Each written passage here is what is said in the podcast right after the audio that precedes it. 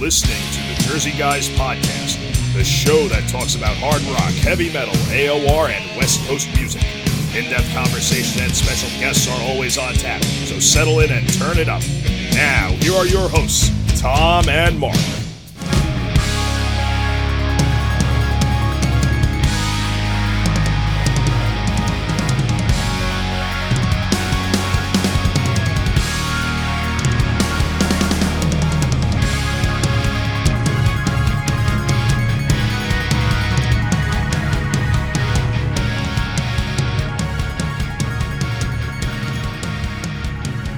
Hey, everybody, this is Mark from the Jersey Guys podcast. Welcome to a brand new episode. Today, Tom and I talk with Charlie Calv from the band Angel, and we get all the updates on Angel, what's going on with the band these days, and we also talk to Charlie about his early career when he was involved in a band named Shotgun Symphony. Uh, the band released four albums back in the 1990s, and we talk about other projects that Charlie's done over the years, and also we talk about a brand new venture that Charlie's been in the last couple years with a record label named Deko Entertainment. So there's a lot of stuff we cover in this episode. It was a good one. We really enjoyed it, and we hope you guys do too. So let's get right to it.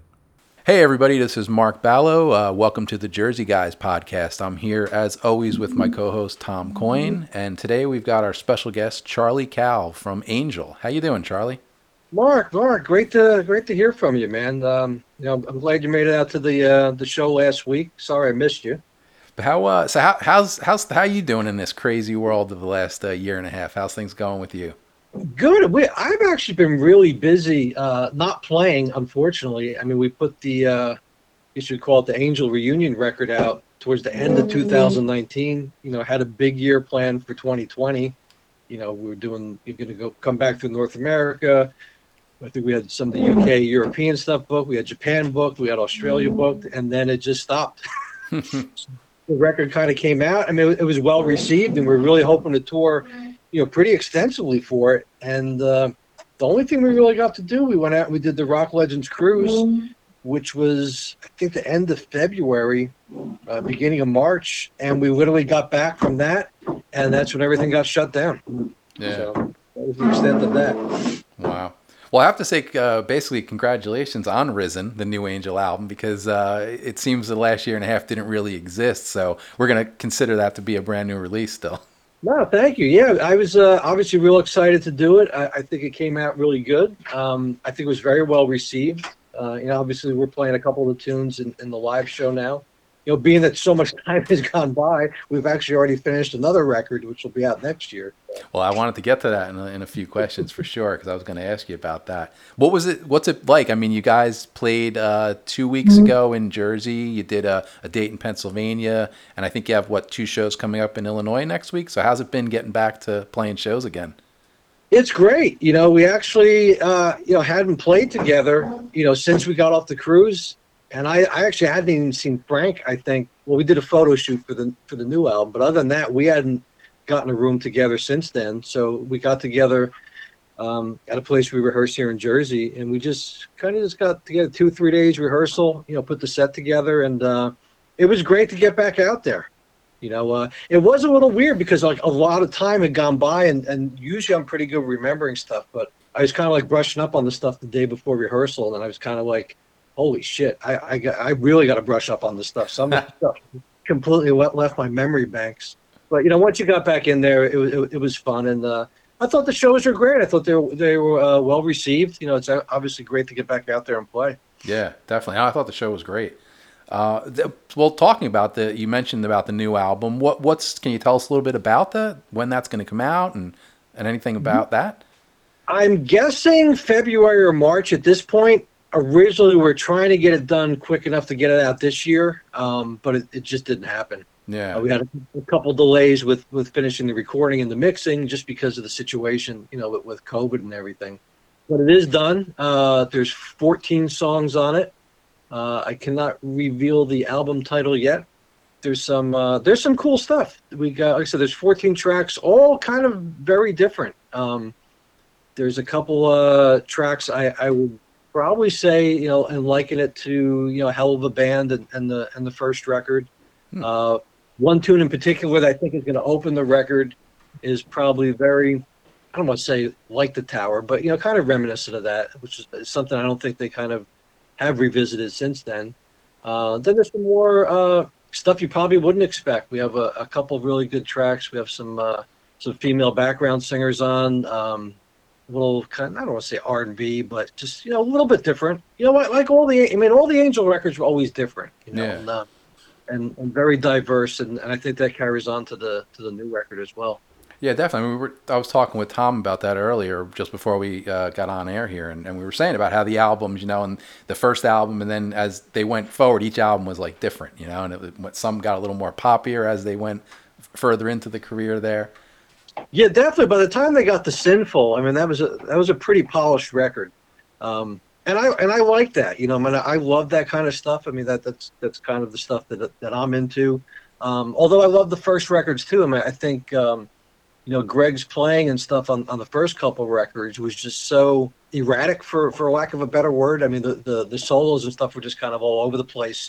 Um, very hard to try to learn and and, uh, and duplicate um, where you know as you got into like white hot and, and sinful it got a little bit more polished um, a little bit more of like what i'm about you know kind of like the bigger string sounds and a little more orchestrated hmm uh, than kind of the soloing stuff that was on the earlier records they definitely progressed i mean you know from being more of like a progressive band to more of a, a, pop kind of band you know, by the Right.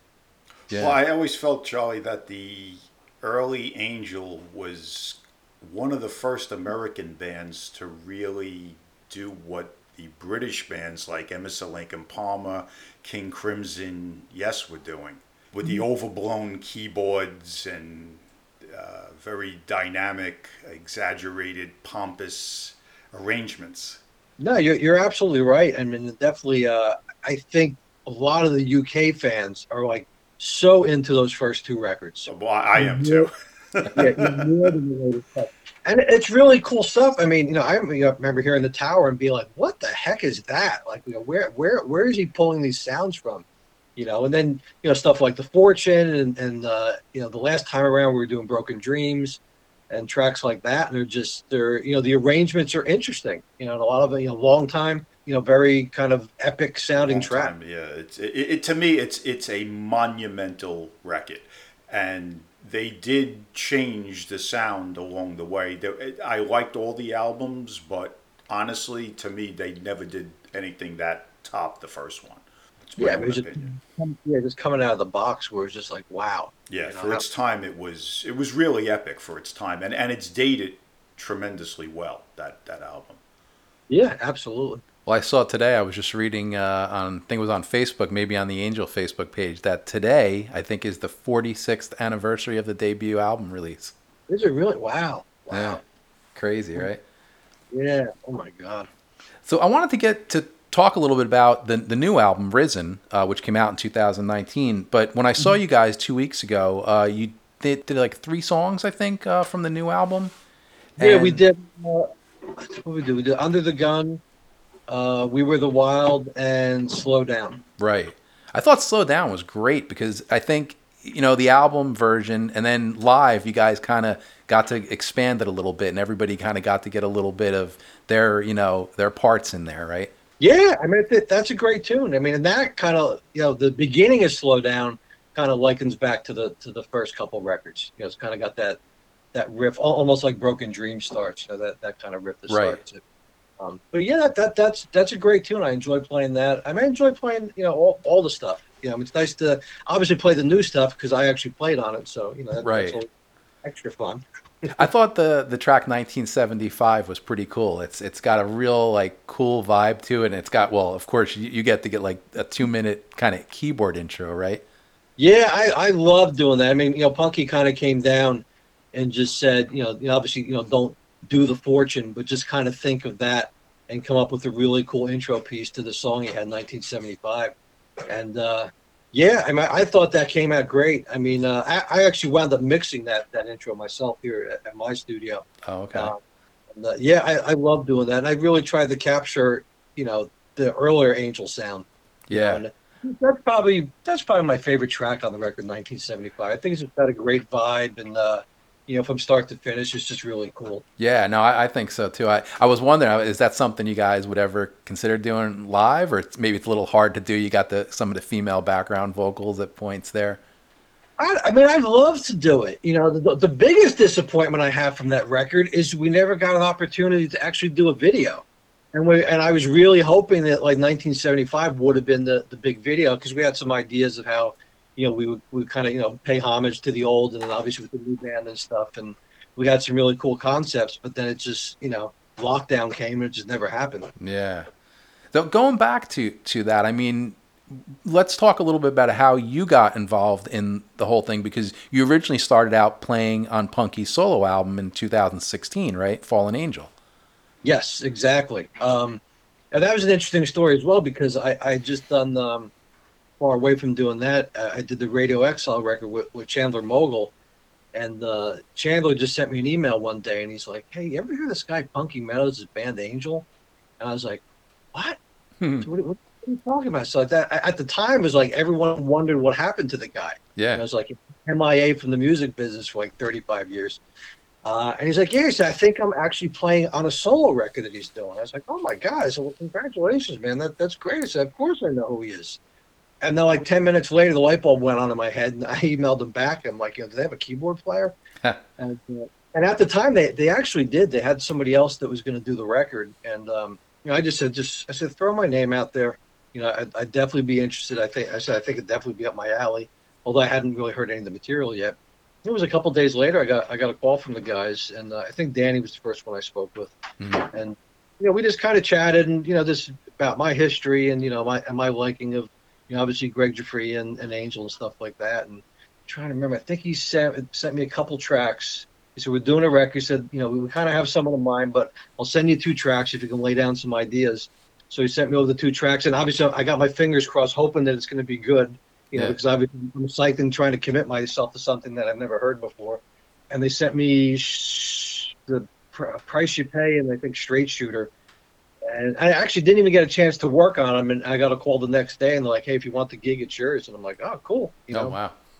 yeah. And then it was like, but then after that, I was like, okay, so we're, we're we'll be up in two weeks. We're going to do the keyboard. You Here's 17 songs to learn. Yeah. And I was, wow, whoa. I had about two weeks to kind of create parts and kind of you know map out the songs a little bit, and then the next thing I know, I'm in the studio with Punky doing his solo record. That's Now- really a strong record. I, I, I can't say enough about it. I was I was really floored by it when I heard it. I didn't expect it to be as good as it was. And I actually saw you guys with with Mark actually when you played at BB King's. The first and, show. and the, Oh, the sh- when Felix Robinson played a couple of Yeah, yeah. that that was just a great show, and the songs came over so well. I thought Chandler did did a great great job on on everything and on on that Yeah. set. Yeah, that whole record was great, and like a price you pay, I love. I mean, I just thought that was such a great, great song. It is. You know, and there's a lot of other cool stuff on there too. And, you know, and Punky's playing was great. It's like you know to be gone and out of the business for so many years and just kind of come back with such a really good record and great playing was just you know it was awesome for him. Well, I thoroughly enjoyed, enjoyed that show. I, I it was it, it exceeded all my expectations, and the record did too. I didn't expect the record to be that good. It had a lot of really strong songs on it. Yeah, no, I'm I'm, I'm definitely happy with what with what we came up with for it. Now you guys toured toured a fair amount with that album, and then eventually things kind of led to where I know Frank put out his solo album uh, right around the same time, right as Punky, and then it sort of just kind of like almost melted into you know Frank and Punky being back together, and you guys started doing the shows, you know Punky Meadows and Frank DiMino of Angel, and then it just kind of before it became full blown Angel, right? Yeah, I mean, pretty much we, we were going to go back out again. I guess that was two, 2018. So we did all the Punky shows, and we were going to go back out again for, for Punky's record. We were, we, were, we were scheduling some dates. And believe it or not, uh, Chandler was just really booked up uh, for the dates that we were trying to do. And we were just trying to figure out, okay, well, what, what do we do? You know, do we try to find another singer uh, to sit in for Chandler to do, do these shows? And then, um, you know, we talked about it earlier maybe uh, doing something with Punky and Frank, where you know Punky would be playing and Frank would have his band, and at the end of the night they would come out and do some Angel songs. Because, like you said, they both had just put solo records out. They both guested on each other's records. So, kind of when this happened, uh, they just kind of made the phone call to Frank and and try to figure out, you know, what the next step would be. Um, and then they kind of agreed to, you know, basically use Punky's band and, and just, you know, add Frank to it and just go out and, uh, and just do a handful of shows. And that's all it was really supposed to be. But it went really well. So the next thing you, you know, we added more dates here, going to, over to the UK because Angel never played the UK Oh, uh, or Europe or anything. Uh, so obviously, you know, they were anxious to get us over there, you know, because they'd never seen the band, and like I mentioned earlier, the UK fans really loved those those first couple records. Uh, so it turned into that, and it was pretty successful, you know. And then we kept getting get offered dates for the for the next year, and then, you know, kind of came to the point. I guess Punky and Frank were thinking of uh, doing another solo record or doing a record together, and then obviously, you know, there's always been the talks of an Angel reunion. So and and and to be honest with you, I mean, all the guys were, were contact. I know Greg and Barry and Felix and all those guys were contacted uh, about doing a new record. What actually happened, I, I really don't know. I mean, I just know I, I was asked that you know if Greg doesn't want to do it, would you be interested in, in doing it? And you know, of course, I said yes, and uh, and that went on for you know many months of them going back and forth, like trying to figure out what to do, and then you know, in the end, it was really just Punky and Frank. You know, and I, I think you know, out, out of all the guys, they still really have the desire to get out there and play and and and, and do the whole thing. You Yeah. Know? And you know, and I'm not speaking for the other guys because I really don't know the ins and outs of it, but you know, everyone has lives and, and different successes and different businesses, whatever. And I think that's kind of hard to to walk away and hop in a van and travel around the country with a bunch of guys. You know? Sure. Yeah. Well, now getting going back to uh, talking about Greg Giuffria, and I obviously you were he was a big influence on you, right? So who you know Greg and who else were were your influences for you uh, personally as a as a keyboard player and a musician? Oh, me, uh, you know, top four: Keith Emerson, Rick Wakeman, Jon Lord, and Greg Giuffria. You know, uh, I could have guessed those four. Tom smiling when he said that. Yeah, top top four. I mean, be honest, like like Geoff Downes pull, pulling a very close, uh, you know, uh, right behind those guys. I, I always loved his playing. Um, you know, all that kind of stuff. Any, any of the Yes, Kansas Styx stuff. I mean, to be honest, a lot of people overlook Dennis DeYoung, and, and, and he's he's an amazing keyboard player. Tremendous well. keyboard player. Yeah. Yeah, he really doesn't get the credit because he's always looked at as the songwriter and the singer. But it's like, geez, man, some of those parts. Uh, I remember like hearing the message uh, from uh, Pieces of Eight um, when it came out, and just be like, oh my god, man. Well, Steve Steve Walsh also the same thing. Everybody Oh, associates yeah, I Steve mean- Walsh. Steve, Steve Walsh is a terrific keyboard player. Oh my god! I mean, think about that. This guy, this guy's singing in the stratosphere. He's playing all these incredible keyboard parts. He's doing freaking handstands, Mhm. you know, um, and he's running around like a madman. Yep. And and he just and he just keeps going and going and going and going. You know, it's like wow. Yeah, I mean those. Uh, obviously, like I said, Greg. Greg was a big influence. Um, I kind of oh, like I kind of got into Angel. Kind of I backed into them. I mean, I knew who they were in, in high school. Um, and everyone talked about Punky Meadows' hair and, and all that kind of stuff. And I had the same kind of hair in high school and, you know, friend Punky or whatever. Um, you know, and obviously the tower and stuff like that. Uh, but I really didn't get into them and really discover the rest of the catalog until the uh, the first Giuffria record came out. And Ah. actually, a friend of mine brought it over to me. He's like, "Oh, this is the guy from Angel," and I was like, "Oh, wow, this is awesome." And then kind of kind of backed into the other records. You know, I mean, I, I, I uh, you know, obviously, uh, my friend from around the corner had White Hot and Sinful because that's more of my, you know, when I was growing up and what I was listening to. Um, but kind of like backed into discovering the other stuff and just and always loved Greg's playing. I mean, I love the Giuffria stuff. I, I love the House of Lords stuff he did. You know, and it's kind of that's kind of my my style. That that kind of you know symphonic layering keyboard kind of thing. You know, so it, it, it was easy for me to uh, to step into this. Well, well, I've always maintained that Angel, I uh, personally, I think would have gone over bigger had they stayed together through the '80s because they really influenced so many bands in the '80s. Because the '80s was again like a like a resurgence of the over the top theatrics and look and had that band stayed together through the 80s I, I think that they really could have been probably bigger than they ever were Oh yeah, I mean they they were poised, you know, for the MTV generation. correct Mm. I mean, come on, you got you got five, you know, great looking guys. Right. Uh, that's where i'm know, going with this yeah The whole, the whole image thing. I mean, think of what they're doing in the '70s with the stage show, and imagine what they could have done in the '80s. right with the with no with no videos i mean even if you go on youtube and look for angel stuff there's there's hardly anything Right. for a band that was relatively big because they were from that era where they, unless you were a, a super huge band, there wasn't that much accessible video. And that was a mm. band that, as you just said, in 86, 87, 88, oh my God, you know, they were, Whitesnake would have had nothing on them. No, they would they would have been huge, and, and, and they were a great band. They were great players. They were great songwriters. Right. And unfortunately, it just fell apart before all that happened. You know, they just kind of they kind of missed the boat on it. Unfortunately, And oddly me, enough, Giuffria was the only guy that really uh, was able to circumvent his career through through the '80s. You know, like Punky kind of disappeared, so did uh, Frank and, and the rest of the band. And uh, Giuffria did navigate his career pretty successfully up until I guess he got tired of doing it. yeah. Well, I think uh, I mean yeah. I mean the first you know the two Giuffria records you know did real well. You know the House of Lords records maybe not as well, but things were starting to kind of change around that time. Um, but yeah, he, he managed to keep the uh, the career going. You know, I mean Frank, I know Frank had did some stuff. Um, I forgot. Uh, I think he played with Paul Raymond from UFO. They had done a project together. Yes, that, yeah. Um, I actually had, it only came out on Japanese CD. I have that. Yeah, and it's like I don't know. I mean, well, Felix went on to, to uh, you know, being White Lion. I mean, he plays on the first White Lion record, and that kind of um, went- south. So I mean, he kind of continued for a bit, and uh, I really don't know what Barry did. I mean, I know, I know Punky from just you know from knowing him now and you know talking all the time. You know, he he just got disgusted with the business and just came back east and just said the hell with it. Yeah, no, that's what most people did. But Giuffria, Giuffria had a good thing going with House of Lords, but I agree with you. As, as it got to around 90, 91-ish, 92, that's when I think he he saw the handwriting on the walls with it and, and kind of left the music industry. Yeah, yeah. I mean, he's he's he's you know we, we saw him when uh, I met him twice. Both times we were out in Vegas, and uh, and he's he's he is Mr. Vegas. yeah, no, so I've heard.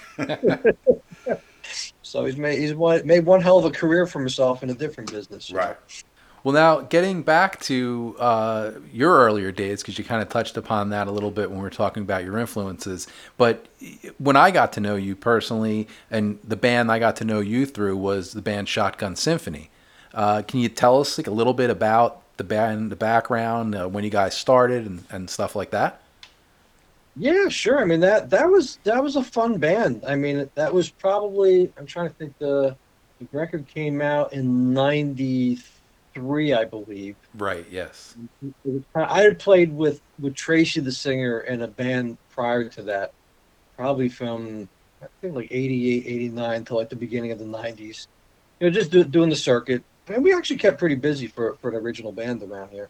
And then that kind of fell apart, so we kind of put Shotgun Symphony together. Um, Ed, the bass player, I had known since high school. I mean, I had my first high school band with Ed, and then uh, you know we brought Mike and, and Ron on board, and uh, and that was great. You know, I mean, I think what we managed to do as grunge was you know overtaking you know most of the music scene. We kind of found a home overseas where people kind of appreciated this music, and and we actually went from you know kind of being complete nobodies to you know wind up you know putting a record out and being on tour in Europe. You know, like the first the first record came out, we toured. I think we did the first tour is about two months, two and a half months. Then we went back and we did like an additional three months uh, throughout Europe. We would actually got got out, excuse me, gone out with um, band Tyketto. Um, we did uh, two European tours with them. We did some stuff with Whitesnake over there, uh, Crown of Thorns, and it was great. I mean, I, I thought that was that was a really good record. Uh, unfortunately, it, the record the way it came out was was really just the demos. You know, we, we had intended to go back in and re-record that, and actually, you know, in our opinion, make a record. Yeah, I'd always heard that. That was basically the label at the time. Was it now and then? Just kind of approached you guys and was just like, let's just put it out as is, right? Yeah, it was kind of like uh, I think the catalog number was you know now and then number four. I think we were the fourth record they, they ever put out. Oh wow. Well, that was Mark Ashton, right? That, that was Mark Ashton. Yeah, you know, and- an old friend of mine. I went to visit him in in uh, England in '96, and I used to write for a magazine he had called Boulevard. like, yeah, yeah, of course, yeah. and he sent me a copy of it. When I got it, I remember seeing. I, I was blown away by the music, but I ate, hated the cover. It was like a black and white, almost looked like a Polaroid black and white picture of the band. on the front oh, on the front cover of it. And then it subsequently came out in Japan with a much better cover and actually rebought the CD just to get a better cover for it.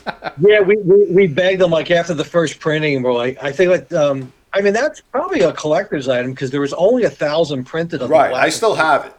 And, and which even I don't know if it happened to yours, but I don't know how they did the CD. But then like the uh, the writing started to like come off the CD itself.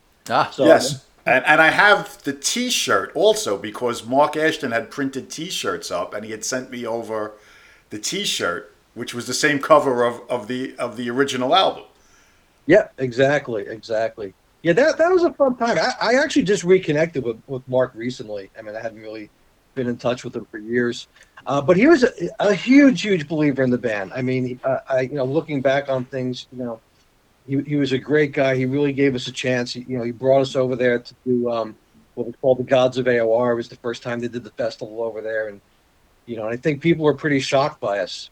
You know, and and um, you know, the record did really well. It went on to sell a lot of copies. Yeah, it did. Very, did very well in Japan, and then just you know, like usual stuff that happens with bands. You know, you get management and stuff, and other people get involved, and it just it gets pretty screwy. You know, and I, I think if we would have stayed on track and did the right follow up to that first record, um, we would have done much better. But you know, just politics and stuff get involved. We wound up leaving now and then, and and you know, in hindsight, probably not the right move because I remember talking to Mark, you know, years after that because he had you know really good success with a band called Ten uh, with this guy Gary Hughes. Right. And I remember having the conversation with Mark, and Mark was like, "That." He's like, "That's was my intention with Shotgun Fifty. That that was that that's exactly what I wanted to do with you guys." But you know, after he stopped working with us, he put all this attention to Ten, and they wound up, you know, selling hundred thousand records in in Japan. Well, well, Ten was a band that he really put together by like a lot of local British guys, and uh, I'm not saying it to blow smoke up your ass, but honestly, Shotgun Symphony was was a better band. You had a better singer. Uh, I, I don't know about a guitar player because I had Vinnie Burns, but you had a better singer, and I thought you had better songs than than Ten. And and I know from talking to Mark all the time because I, I knew him really well. He loved you guys, and he did want to try to take you to like a, a bigger level. Yeah, and and like you know, he was had no problem getting us on the tours. The you know the first couple tours we did over there, you know, very supportive. And then, and then we wound up going back for um for the Sea of Desire record, the last one we did. We kind of went back to now Right. and then. But like at that point, it was kind of you know things had changed. You know, you can't you can't really you know we, we couldn't capture the fire we had going from the first record. You know, I mean, too much time kind of went by, and then obviously now and then fell apart. You know, you know, we tried a couple times. You know, Mark, you know, you, you've you've you've uh, photographed us for a couple of the reunion shows and stuff. yes, yeah. Yes. Every once in a while, we pop back out there and and try to put it back together and, and do stuff, but it just it just never worked out. We could never get all the guys on the same page, you know, to do something. Now, what happened with? Uh, I mean, basically, and I was talking earlier with Tom about this because we were trying to put the timelines together for the for when we talked to you tonight. And you know, basically, '93 the debut comes out, and then what was it? 1997 that uh, "Forget the Rain" came out. It, it may have been that long. Yeah, I don't. Um, yeah, probably '96. Nice, because because like the record came out in '93. We really didn't tour it till '94. So like all '94 is pretty much spent on the road supporting that, and then uh, we had the, the live record. I think may have been like '95. It w- would have come out. Oh yeah, the live in London, right? Yeah, and then I think like uh, it's funny, but I actually I got the tape sitting right in front of me because my old manager actually dropped them off not too long ago. Um, so that could be a project in the future. I've got all the master tapes. Actually, to forget the rain and that live record with a lot of stuff that didn't make the live record. Oh so wow. it'd be nice, be nice to kind of revisit that. But yeah, so we, we kind of did the forget the rain thing. I think it was like 96, 97, and then well, by the time we got the on the line of Fire and of Desire, I mean, you're talking the end of the 90s already. Sure, yeah. Well, well, it was quick. It kind of on the line of fire followed up really quickly, right? Because "Forget the Rain" was was strictly only a Japanese deal. Yes, it was, and I think uh, I think we had it distributed in Europe through some distributor or something. But um, yeah, because I think at, at that point in time we realized, you know, in a sense, uh, you know, we made a made a mistake doing that record, and, and we wanted to try to follow it up quick with something Uh, to try to salvage what was left of the career and, and the fans that we had. Um, and I thought On the Line Fire was kind of cool. I think I thought it kind of bridged what we did, um, Forget the Rain, and kind of getting us back to the the melodic roots. But it's just weird. It's like we can never seem to capture what we had on the first record, you know. And sometimes I think when you try to run a band as a democracy and you got five guys all trying to get their input on there and, and giving everyone equal space to do their thing, sometimes it gets a little bit disjointed. Mm. You know, where, as opposed to when you kind of have some main guys that run, it, there's some main songwriters that kind of keep the focus of a record. So I think if, if someone would have taken the reins a little bit more and maybe produced those last two a little more, um, they could have been stronger records. So who was the culprit for the second record then? That's an interesting story. We, we're actually what happened was we were actually I don't know if we were rehearsing for the second tour. So we're staying in London. Um, we were just talking about this recently. We're staying at the because uh, the guy Rich, who, who still texts for me, uh, did, did, he's been with me since the Shotgun Symphony days. And we were just actually talking about it because he was up here for the uh, for the Angel shows last week and uh, we were actually staying at the, the Kensington Hilton in London. Uh, we were rehearsing for a headlining tour that we were doing in the UK, uh, and we wound up staying at the same hotel with um, uh, Steve Lukather was there, um, touring for his um, Candyman uh, record. So we wound up hanging, you know, every night. We both come back from rehearsals, and we, we would keep the bar open until like three, four o'clock in the morning, and uh, so Lukather was there, and and the guy, and actually one night Jeff Beck was there, which was was a pretty amazing uh, night. But but anyway, um, so his live sound guy was this guy Tom Fletcher, who actually produced Lukather's record. We got to talking, and you know he, he kind of liked what we were doing. He liked us as as guys. He's like, you know, we should try to work on a record together. So we kind of engaged Tom to do the second record, and mainly because he had worked with Yngwie, he worked with Dokken and, and bands, you know, obviously similar to what we were trying to do and then it just kind of went sideways. You know, it was like we, we really started experimenting with stuff, and you know, Tom brought in a lot of influence of what was going on in the day. You know, we had a lot of friends that were. Um, I think his friend had produced a filter record and a couple other records like that that were coming out. So we really tried to push the envelope, but I think we really overly pushed the envelope. we kind of went off the fucking deep end, and uh, know, but when you you know you have management and all this stuff going on, and a lot of money poured into that record. So by the time it was done, it's like we were, we were so far in debt that it was kind of like we, we almost kind of had to put it out. And that, that's kind of how it happened. And, and I'm not, you know, uh, saying you know we weren't along with it as well because I thought some of the stuff was actually pretty cool. You know, from an artistic standpoint and from a playing, you know, musician standpoint, there was some really good playing on that record. And I think it would have even been a, a, a better record if when we got to mix it, we didn't kind of go over the top as well with like the way we mixed it. You know, that's why as, as I'm actually staring at the tapes right now, now, it'd be nice to kind of go back in and give it like a really nice polished mix because I think a couple of the tracks like you know Carousel, Broken Dreams, and My Escape, uh, Waiting for the Sun, and a couple of the other tracks on there really could sound pretty cool. And I think they even got more diluted just because of the the way people were mixing records, you know, overly distorted, distorted vocals, overly distorted guitars, and all that kind of crap. Well. I actually got to see you guys do it at Starland Ballroom. No, uh, Birch Hill. Oh, Birch Hill. Birch Hill. Yeah. Birch Hill. Yeah, yeah. I mean, and like I said, I thought it was really cool. I thought I, I, I thought we were onto something, but it just, it just didn't happen. You know, unfortunately.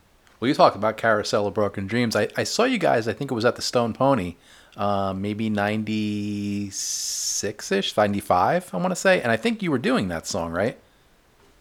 Yeah, I mean that that was something we had started working on, um, like right after the uh, the first record. There are actually a couple songs like um, I'm trying to think of the name of the other one. It was originally called "Time After Time," and it wound up being called "Yesterday's Gone" once mm. it made it to the rain. But that we were we were playing in, in the set. Uh, the line we were actually playing on, on the first Shotgun tour. You know that was in the set. Actually, I think Time After Time was in the set on, on the first tour. You know, and believe it or not, on the line of fire was a that's originally my escape, and somehow it turned into that song. I, I still don't know how we got there from the other one, but that, that's how that one. I mean, if you really dissect it, you can hear some of the, the similarities between the two. Yeah. Well, now let's go to the the final Shotgun Symphony album, which was uh, "Sea of Desire" in 1999. And Tom and I, I think, are are both in agreement that that was a great album, great songs. Yeah, I think I think with that we'd finally figured out what we did good, you know. And I think uh, I thought "Sea of Desire" was a really good song. Um, I thought the production was better on that. Believe in Me was a great song. Oh, sorry. Yes, yes. Believe in me, and and that actually goes back to that was written prior to the first record, and uh, and we had been playing that one, uh, you know, prior to releasing the first record. That's something we kind of went back and revisited because I always thought that was a really good song.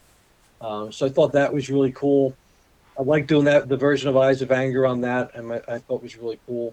That's a great Uh, song. So, and- and thought- SOS, Dancing on Fire. That Yeah, yeah, Dance on Fire was, was really cool, and I really liked the way that came out. That was, that was pretty creative. So now the basically that's it for Shotgun Symphony. We're we're basically almost into 2000. And what did you do after Shotgun Symphony? I had a bunch of kids. I mean, that. I had one too. Basically, I mean, like 97, my, my first son was born. 99, my second son was born. Uh, and I just came to the reality of like, you know, what, what, what the hell am I doing? And to be honest with you, I after Shotgun, actually, I, I wound up uh, with Mike Mano from, from Shotgun Symphony. We we had formed a band with uh, fellow New Jersey and uh, Russell Arcara from Prophet, and uh, we started playing, writing songs, recording stuff and uh, we were actually being courted around by by Michael Kaplan, uh, who was running 550 Music, which was part of Sony at the time. Um, so we were kind of really hoping something would have would have panned out with that. Did you have a And- name for the project or for the band? At the time, it was called "Where's Mary," and we actually showcased for Michael once at um, someplace here in New Jersey, and then I think at SIR in, in New York a second time.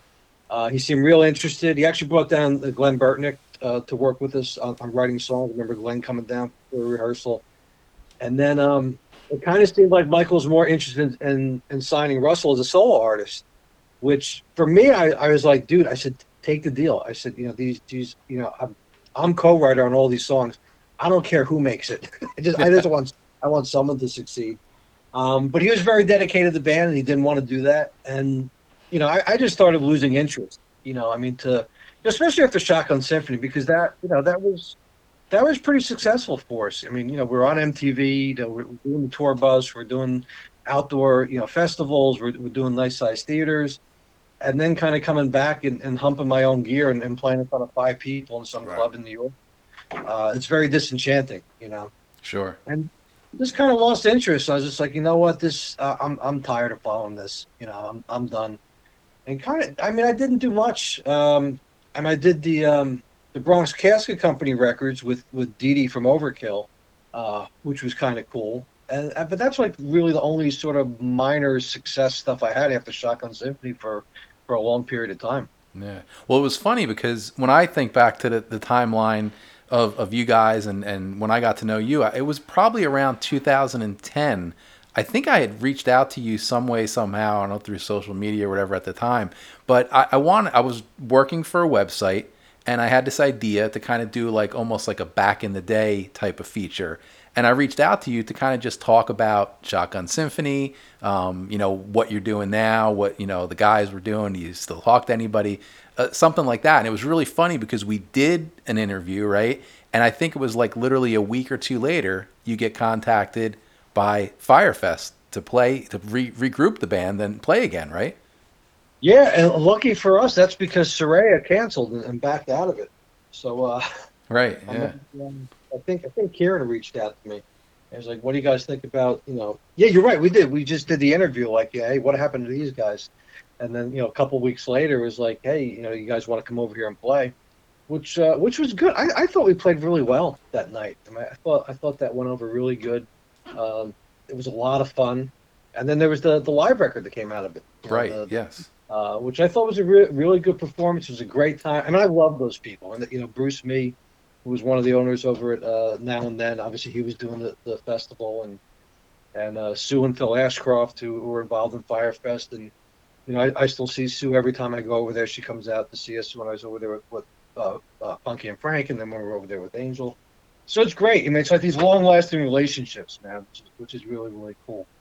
Now, th- then, I mean, that was really it. I mean, you just did the one show, right? And then that was kind of like just one and done, not not really doing anything more with the band. And and some more time goes by, and then Was it Yeah, we get two- the, we get the, we get the next phone call. Hey, you guys want to get back together again? right? Well, that, that was like what seven years later. Uh, I guess Andrew McNeice reached out to you and said, "Hey, let's uh, let's do a box set." Yeah, we, we started talking about that, and then you know he was doing his melodic rock fest, you know, outside of Chicago or wherever he was doing it for, for those couple of years, um, and he asked us to do that. So like, yeah, so I thought the box set was a really cool idea. Uh, it was great to go back in the studio with the guys, you know, just to do the re-record of uh, of Carousel. It was the first time we had played together since you know Sea of Desire. Uh, so that was cool, and that got us back together with with uh, Alan Douches, who, who produced the first record. Uh, so we wanted to make it special. Like we said, let's just let's go back and try to do like what we were supposed to do after the first record. And it was cool. I mean, that was a pretty massive project to, to try to pull all that stuff together and find those tapes and, and try to make it sound really good. And then, you know, obviously Andrew asked us to do the uh, the show, and I, I forgot what year it was, 2000. Uh, 2017. And that was fun too. You know, that, that that was a blast. It's always great to play with those guys. You know, I thought you guys sounded great. You know, especially a band that really uh, had played what two shows in the span of like seven years. Yeah, yeah, and like, and literally, like for for both of those, it's really just like, I think like two rehearsals and go. You know, so it's, it's not like there's a lot of time spent trying to make it sound good. It's just you know you kind of just you know it's like muscle memory. You know, once once you get in there, it's just like okay, yeah, we can do this.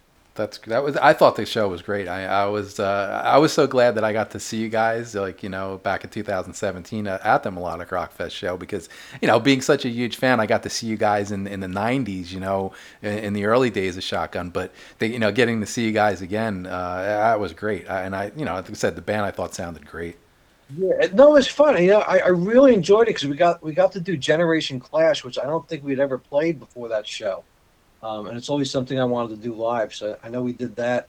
Um, my, my memory's getting better. I can't remember what else we did that night, but I thought some other cool stuff that we, we, pulled out of the hat though. Yeah. Now, get, getting you mentioned a, a few minutes ago, you, you brought up the name Russell Arcara, uh, of course, from the legendary Jersey band Prophet. Uh, you did another project with Russell uh, called The Way, right? And that was 2005 or six. Yeah, that was uh, that was a cool thing. I mean, that kind of came from the, the band I, I was uh, talking about. Like after that kind of split up, I'm trying to think how we even wound up doing that record. Um, That that featured uh, Stephen Diakoutis, uh, Stevie D. Yeah, Russell was working with Stevie, and I had worked with Russell before. And uh, now I remember how this happened. I don't know if you remember a guy Magnus um, Soundkvist who, who ran a label called MTM. Yes, I did. I, I know him very well. Yeah, yeah. Magnus Magnus is a great guy. So I think he reached out because he was starting this label called Atenzia, Correct. and um, I think he just did uh, Glenn Burtnik's new record. And they were trying to do stuff that's a little bit more modern. Um, so I said, why don't we do this? I said, no, Stevie's working with Russell. I've got a bunch of songs with Russell. Why don't we combine like these songs together and, and put like a really cool project together? And, and that's what we did.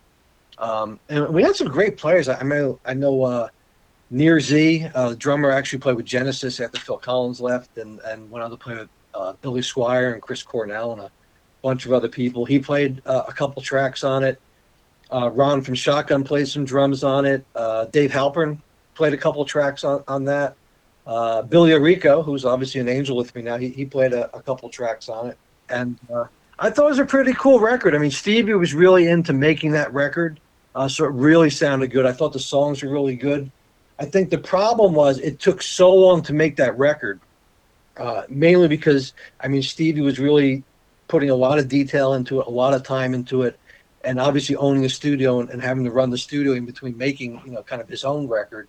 Yeah, Yeah, well, he was like a jack of all trades, kind of like producer, engineer, guitar player, songwriter, right? You name it. A lot of stuff with his. Exactly. And but what happened is that like it took over a year to make um and and to finish that by the time the record came out, I remember Mag I'll never forget this, but actually Magnus flew over here. He had another band they they were showcasing for Universal or something. So we go into the city, meet me, Stevie and uh, and Russell to I don't know if we had dinner or lunch with, with Magnus or whatever. Because our record was ready to come out like a couple weeks later. And he kind of breaks the news to us that uh, Atenzia just filed for bankruptcy Huh. and it was pretty much done. And at the time, you know, he thought he was doing us a favor. He said, "But you know, we're going to put the record out first. You know, you spent a lot of time, you know, doing this, and, we want to make sure it gets out there." which in hindsight was the biggest mistake because it's like, why put a record out when there's no record company left? So I mean, it kind of died the day it came out, and, and that was the end of that. Well, now it's sort of got a, a new lease on life, right? Because uh, we're going to get into this in a little bit, but you were involved or are involved now with a, a, now, a record label called Deko Entertainment, uh, and you just reissued the Frequency of Spirit album from the Way, right?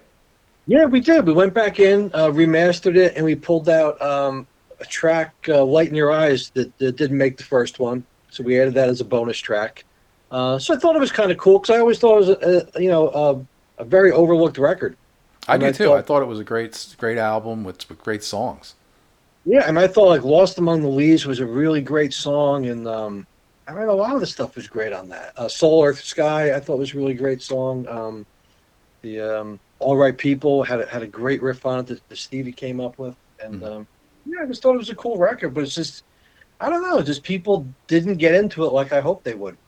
Well, I think at that time, you know, probably rock was a little bit dead, right? I mean, what year was, was that? Right? 2005, 2006. Yeah, it was kind of a rough period. Kind of a rough period there, right? Yeah, I mean, we didn't really, we never did a gig in support of it or, or nothing because, to be honest, we were kind of bummed out. You know, it's just like, you know, you think you're onto something. And believe it or not, there, there was a pretty big budget for that record. I think that was the last, besides the Angel stuff now, like one of the last kind of semi big budget records I had done. So now, talk a little bit about Deko Entertainment. Um, what what is that label, and how did you get started in that? Yeah, that's an interesting story. I mean, originally it was started by Alan Douches uh, going years back, probably not too long after you know we were working with him on the, the Shotgun Symphony stuff. Uh, I think he originally had started it. He did Glenn Burtnik's Palookaville record, uh, which came out in, in the mid '90s. Mm-hmm. Uh, so that was kind of the the, the initial um, Deko. And then when um, I kind of reconnected with Alan after working on the Shotgun Symphony box set, you know, we stayed in touch. We talked about kind of resurrecting the label. Uh, so we did. Uh, you know, for it's been going on for about two, a little over two years now. Um, I mean, Alan's not involved anymore, but you know, he was involved when we first kind of relaunched it. It just really kind of took off. You know, it was kind of like um, I think the first thing we did. Uh, I mean, I'm, I'm good friends with Ted Poley, so I'd reached out to Ted because you know I, I know he wanted to do his record that he put out on vinyl. So I think that was the first thing that we did, and then we did, I think Mike Tramp's record after that, and then we wound up doing Steve Walsh's record. We were distributing, and it just it just kept going. We did Dave Bickler from Survivor. We did his record, and then it turned into I forgot what we did after that. Electric Boys. Uh, we had done that record. Uh, then we did Donnie Vie's record, uh, which actually did really well for us. I thought that was an amazing record that he did. Um, Beautiful Things. I thought was a, a, great song and a great album. And it just started taking off. I, I wound up, you know, I, have always had in whatever band I was working in, whether it was Shotgun Symphony or The Way or whatever, I, w- I was always kind of the guy that understood the music business, where I mean, a lot of a lot of musicians don't. So I, I kind of set up the whole thing, wound up getting distribution through Warner Brothers, who still distributes us now, and it just kind of turned into now a full time. That's that's my full time job. Oh, is it? Yeah. Okay was running Deko Entertainment. We, and now we've got, let's see what we got coming up. We did, uh, you know, Albert Bouchard from uh, Blue Oyster Cult. We did his um, Reimaginos record. We have Imaginos 2 that just came out last week. Uh, we got Imaginos 3 that he's working on that'll be out next year. So we got to actually, him and his brother Joe have an imprint label with, with Deko. So we do any anything to do with them, you know, goes through us we got you know 10 years after we, we picked up uh, we just did two records with them this year and i think they're going to be working on a new record next year. I'm trying to think who else. It's, it's a bunch of cool stuff but we got um, the guitar zeus album we're just doing the 25th anniversary of that. I think we just announced it this week. We just started the pre-sales on that and that's a, a massive project. Uh, we're doing with carmine. You know it's a four lps three cds uh, martin martin popoff uh, did the uh, the booklet for us. You know, nice Guitar Zeus story, interviewing you know a bunch of the guys and stuff. Uh, so that's an awesome project. Uh, and on a side note, you will be seeing a video that will be released for that, which I've had the pleasure to be in with Carmine and Tommy Thayer from Kiss and Tony Franklin and Kelly. That should probably be out in uh, within a month. Oh wow! Uh, yeah, so that was pretty cool. I mean, I'm obviously you know, I mean, Car- Carmine's one of my all-time favorite drummers, so it's it's really cool to work with him. Um, and then we're also doing Mark Stein from Vanilla Fudge. We're doing his new record um, that'll be coming out. Uh, we've got uh, John Elefante will be doing his new record, which will be out next year. And I'm trying to think when I don't have the roster in front of me, I, I, I leave off. Oh, and Tiffany, you know, pop star Tiffany. We've got the re-record of I think we're alone now. We put out um, earlier in the year, and we've got a deluxe edition of her Pieces of Me album that comes out in December, and then we'll have her new record next year. So just a lot of cool stuff. Yeah, there's a lot of stuff happening. Everybody can check that out. It's Deko, D E K O, entertainment.com, right? Yeah, and then, I mean, come check out the site. There's a lot of cool artists, and we don't just do um, hard rock stuff. We do jazz stuff. We've got the uh, Gil Evans Orchestra. If anyone knows who Gil Evans is, he was uh, Miles Davis's uh, musical director and piano player. So uh, he's since passed, but his sons kind of keep that legacy going. So we, have that. We have a great jazz guitarist, Brazilian jazz guitarist, Ricardo Grilli, one of our jazz artists. We do some hip hop. We've got the illegitimate son of Bootsy Collins, uh, Dru Down, uh, on the label. Um, so it's very diverse. You know, we have some younger acts. We've got this great act from Jersey called Cold Weather Company. Uh, they're kind of an indie folk uh, uh, act that's really good. You know, so we have some younger acts that we're developing, and then we have a bunch of the you know the older acts where we kind of give them a home to release new music. Very and, cool. uh, yeah, and it's kind of like a multimedia thing. We, we got a lot of other cool stuff going on. We've been doing some live streams. Uh, we partnered with this other company for that. We just had 10 years after on last weekend. We've got um, another project I just did, uh, I guess, on the Brothers in Arms uh, with my friend Jack Frost. We got a live stream with that. With, I wanted to touch on that a little bit because that was one of the things I wanted to ask about. Who who was involved in that? That just came out last month, right? Yeah, that was basically Jack's, you know, stay-at-home COVID project, you know, and um, he asked me to contribute some songs and to play on it. Um, and I just thought he got some really cool people. I mean, uh, Andrew Freeman is on there. Uh, he sang two tracks.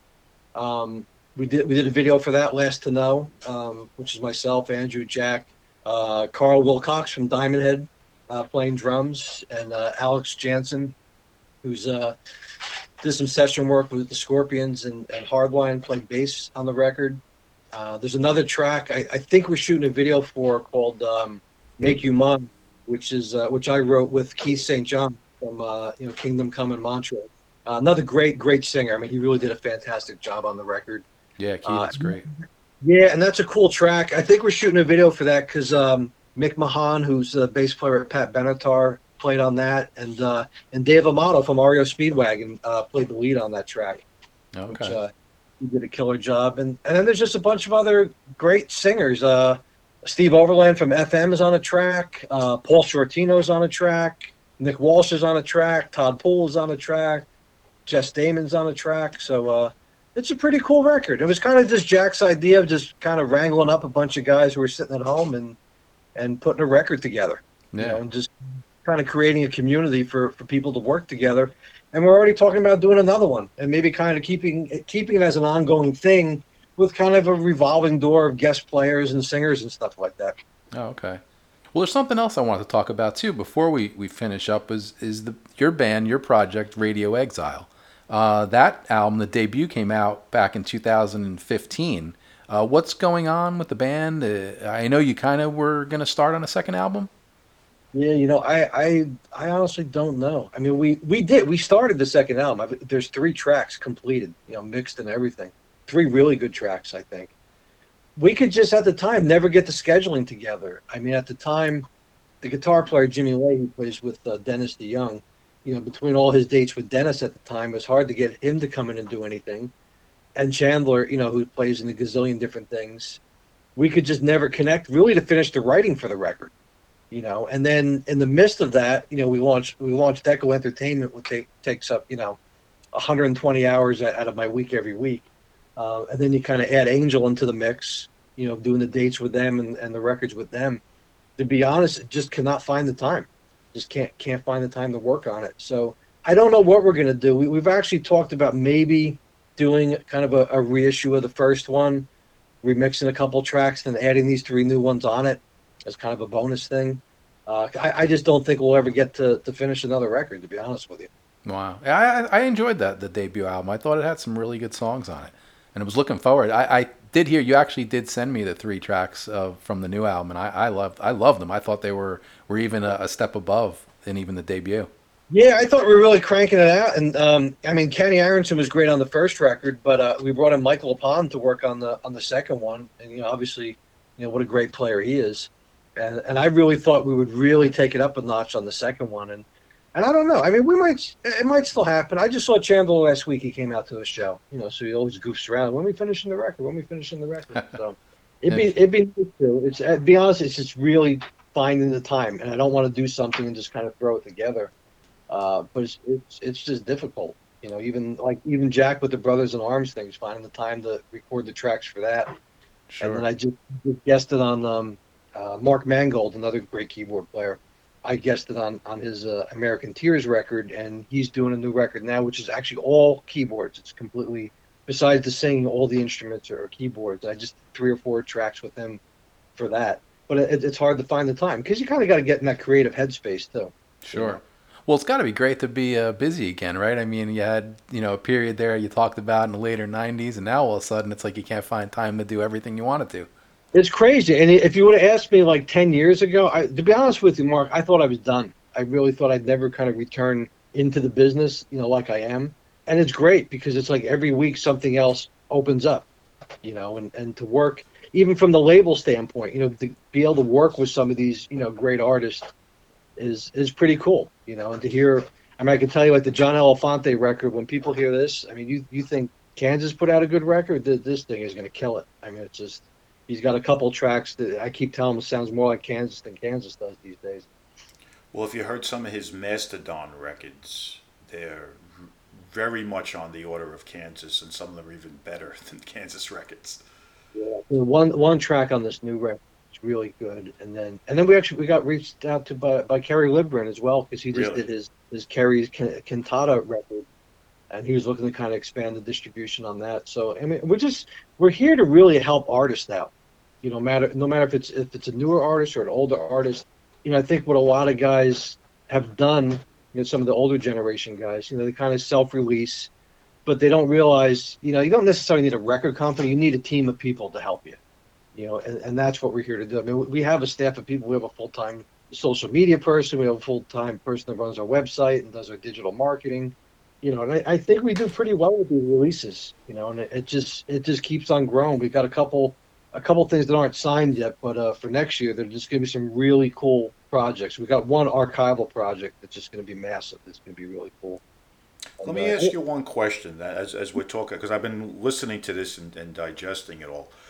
What would it take to bring back, in, in your opinion, hard rock bands as, as I knew them, and, and I'm sure you knew them, in the United States? Because I collect music from all over the world, I network with people all over the world, and hard rock slash heavy metal, however you want to categorize it, melodic rock, is still fairly popular throughout the entire world, except in the United States. It's like a, a blank void what, if anything, would be able to ever get that back on the map as we do it in the 70s and 80s and early 90s? You know, I, I don't know. I, I think the biggest problem, and this is from my experience from, from doing all the traveling and, and meeting the fans and stuff, is just the the um, the fans here just aren't as dedicated as the fans in the rest of the world. You know, I mean, it, you know, I from from the Shotgun Symphony standpoint, it's like you know, you know we only had a very short run, but you know, every time I go back over there, there there's people that come out. They're right. just diehard fans, and they'll, they'll they'll follow you, no matter what you're doing. You know, and if you and if you come to their country or, or city, state, whatever, you know, they'll be there to support you. I just don't think you have that here. And and if it's going to come back, you know, obviously you got you got the mega bands. They're they're always going to sell out, you know. But but to be honest with you, they're they're retiring, they're dying off, or whatever. Well, we talk about this all the time. I mean, you're talking about heavy. There are heavy metal bands that are out there that are 70 years old, and and, and my feeling with heavy metal and hard rock is, if you look at from the late 60s through the 70s, the 80s, even early 90s, all the great music was created by guys in their 20s hard rock and heavy metal wasn't really supposed to be made by guys in their 60s and 70s. You're, you're right. And, and unfortunately, it's like the, the, the younger metal bands, you know, they're more in, in you know, whether there's they're, they're these um, math bands or whatever. I mean, bands like Dillinger Escape Plan, and stuff like that. I mean, it's it's heavy, it's aggressive, but it's it's not it's not the same. There, there's there's not the next Van Halen, not the next um, Bon Jovi for that matter. You know, I mean, there's a couple cool younger bands out there, and, and you just need the labels that are going to support them. You know, we like we have uh, we have these twin girls, a band called Dianthus, um, and I think they're really good. You know, they're metal. I think they both play really well, and it's melodic. Um, and you know, we're trying to give them a chance. You know, but the only way they're going to get a chance is if we can get them out and you know, and on a tour in front of a bigger audience.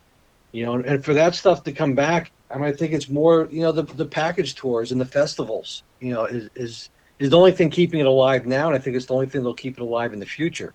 You know, we've even talked talked internally. Uh, I'm talking about Deko here is is trying to put something together you know, along the lines, you know, like what Mark Ashton did with the Gods of AOR or Firefest. It's like, what if we put together a couple festivals where we could have all these acts on? Right. You know, we, we actually met with the with an agency this week and some promoters about maybe doing something like that. You know, just to give it the opportunity to be heard. But then on the backside of that, you need the fans to come out and support it. You know, and sometimes that's not as easy. I mean, Mark, you were there when when Andrew did his thing and that we played at. Right. I mean, you know, is maybe maybe half filled. Sure. You know, and yeah. just work. And that could be the choice of bands because, you know, bringing over bands that are popular in melodic rock in the United States is a little bit different than Europe. You know, Sure. like a band like FM being here, it's really cool because, you know, I don't know if they've ever, ever even been here. No, I mean, uh, for me as a, a, a longtime fan of that band, and the first time, probably the only time I'll ever get to see them. Yeah, so that's really cool. But like in the in the same respect, they're just not going to draw enough people here because not not enough people know them. But I think if you, if you put together a nice combination of bands, you know, and I had this conversation with Andrew. It's like you know, if you had FM and you also put like Firehouse on or or Warrant or something like that, then you got a nice balance because you're going to have those bands that draw here, and then you're going to expose some of the fans here to some of the European bands that they may not be familiar with. Yeah. You know? Well, I think what wasn't, and I don't know if, if I'm remembering this correctly, wasn't FM uh, supposed to do an, uh, an M3 show? I don't know. I mean, they would be great at, at, at M3. You know, uh, I'm I'm surprised they haven't done it unless it's just the expense of getting getting them here. I, I don't know. Right. Yeah. Yeah, that was, I I always mean- thought I heard that back a few years back. I mean, M3 M3 is a great example. I mean, that, that's a great festival. They got a, a, a lot of great bands. But see, I think they can expand. Like if the guys that did M3 would give some younger bands a chance, you know that that's the way you could, you can keep it alive.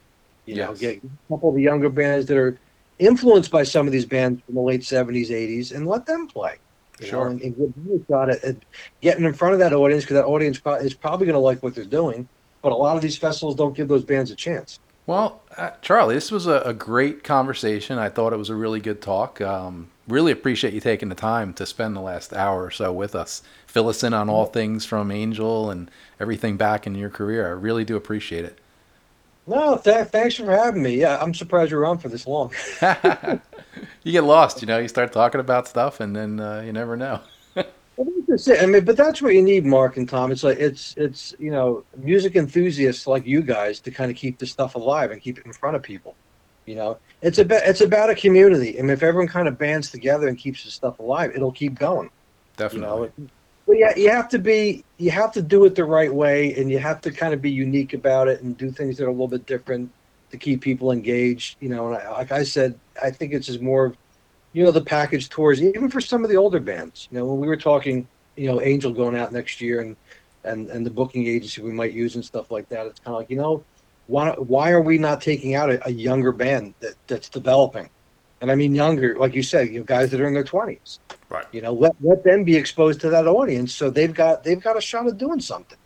You Yeah. know, and Pat, even if it's three bands, let it be you know Angel and, and Starz and, and, and an opening act in, in front that, that's young Yeah. that likes doing this kind of music, and the audience would appreciate him. You know, and I think I think a lot of that it's up to the promoters to see it, and it's up to the bands to kind of put their foot down and say, hey, you know, we want to take out somebody new with us, you know, and give somebody a shot. Yeah. You know, Definitely. If it's for the whole tour, you know, maybe if it's by region, you know, each region take out a, another nice you know, young act. Right.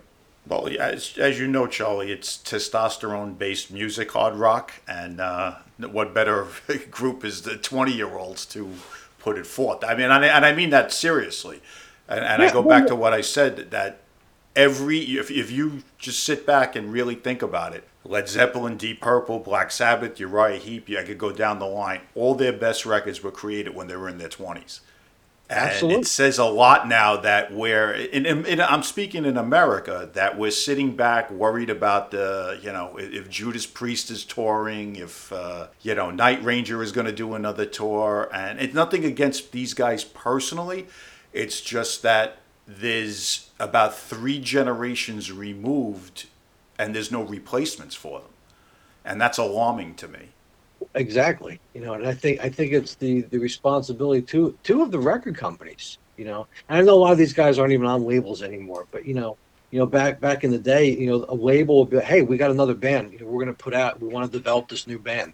So what do you do? You put it out with one of your successful bands, right? Right. Because you're, you're trying to sell records. You're trying to expose them to a new audience. Yeah, I was having this conversation with with, with, Mark Stein a, a couple weeks ago when they, you know, when Vanilla Fudge took out Led Zeppelin you know, and that was kind of the thing. You know, Atlantic Records basically said, "You're taking out Zeppelin. They're they're our new band, and we want to expose them, you know, to a U.S. crowd." And that's what record companies did. You know, and I think you kind of need more of that. You know, and just and just, just to keep it going. I mean, there, there's a huge gap between the guys in the '60s and '70s, and then there's there's there's none of these younger bands in their 20s or 30s. this three generations. Think about it. I mean, it, it was for the music that we love, and I mean, I've, I've spoke to you enough tonight that I know you love the same things I do. Uh, the '90s, the 2000s, the 2010s. We're now in the 2020s. It's it's a, it's a 30 year gap of consistent hard rock bands emanating out of the United States. Yeah, and it's sad. And there, there- there's actually another Jersey band we're looking at for Deko that are a bunch of young kids that are that are energetic and fun. So I'm I'm hoping we wind up working with them and try to get them out on some tours. Because yeah, I mean that that that's the future of music. You know, so if you're going to keep rock alive, you know, you got to get some younger bands. And I, to be honest with you, I I really can't even name any.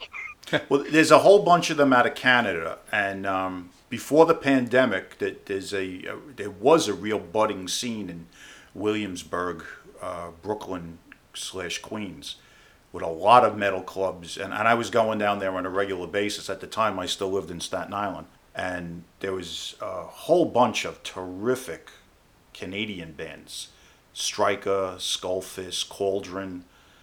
But the, the pandemic has really done a number on all of these guys because they they kind of lived on you know they were making money by constantly touring, touring overseas, and uh, it, it's really it, it's taken a, a bad to- a toll on these guys. They're all all are in their twenties. Hmm. That, that's it. I'll have to check some of those bands out. Yeah, there's actually one when we go off the air. I wanted to talk to you about one of these bands that I think that you would uh, really like. Yeah, yeah, absolutely.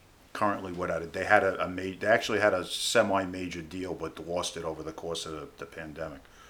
You can't tour. I mean, that takes away the good chunk of your revenue. I mean, who really makes money on, on record sales days, right? Yeah, and these young guys that, that were out of Canada, they were really starting to pick up in, in, in Germany and Belgium, and, and they all they, they were getting their records signed on exclusive Japanese deals with bonus tracks. Kind of remi- reminded me back like in the in the day in the in the late '80s. And Right, yeah. um, they they've all gotten submarine by by the pandemic because they haven't been able to tour. They can't sell merch. They can't tour. So it's, uh, but I, I think some of these bands you would really like. They're like very old school hard rock, heavy metal from from the '80s. Not you know with great vocals and strong songs. Because I'm a vocals guy. You know, to me, I, I, don't sacrifice vocals. That's why I never got into thrash or or death or or, or grindcore. Vocals uh, come first. Yeah, you got to have a melody. But what, what are you going to sing to, right? Excellent. Well, you know what? Let's uh, before we uh, you know we'll we'll close this off. We again we appreciate you, Charlie, taking the time here. Um, if you want to hang a few minutes after we're done with this, uh, we could talk a little bit about that. But again, just thank you so much for for filling us in on on all things uh, going on in Charlie Calv's life. We really appreciate it. Yeah, Mark, Tom, thanks, and, and for everyone, just you know, look out for the Angel record. You know, I hope it'll be out by March, and uh, it'll be a cool record, and, and a lot of touring next year. So, Excellent. That, Thanks, that's Charlie. good It was news. a pleasure. Thank you. thanks. Okay. Thanks.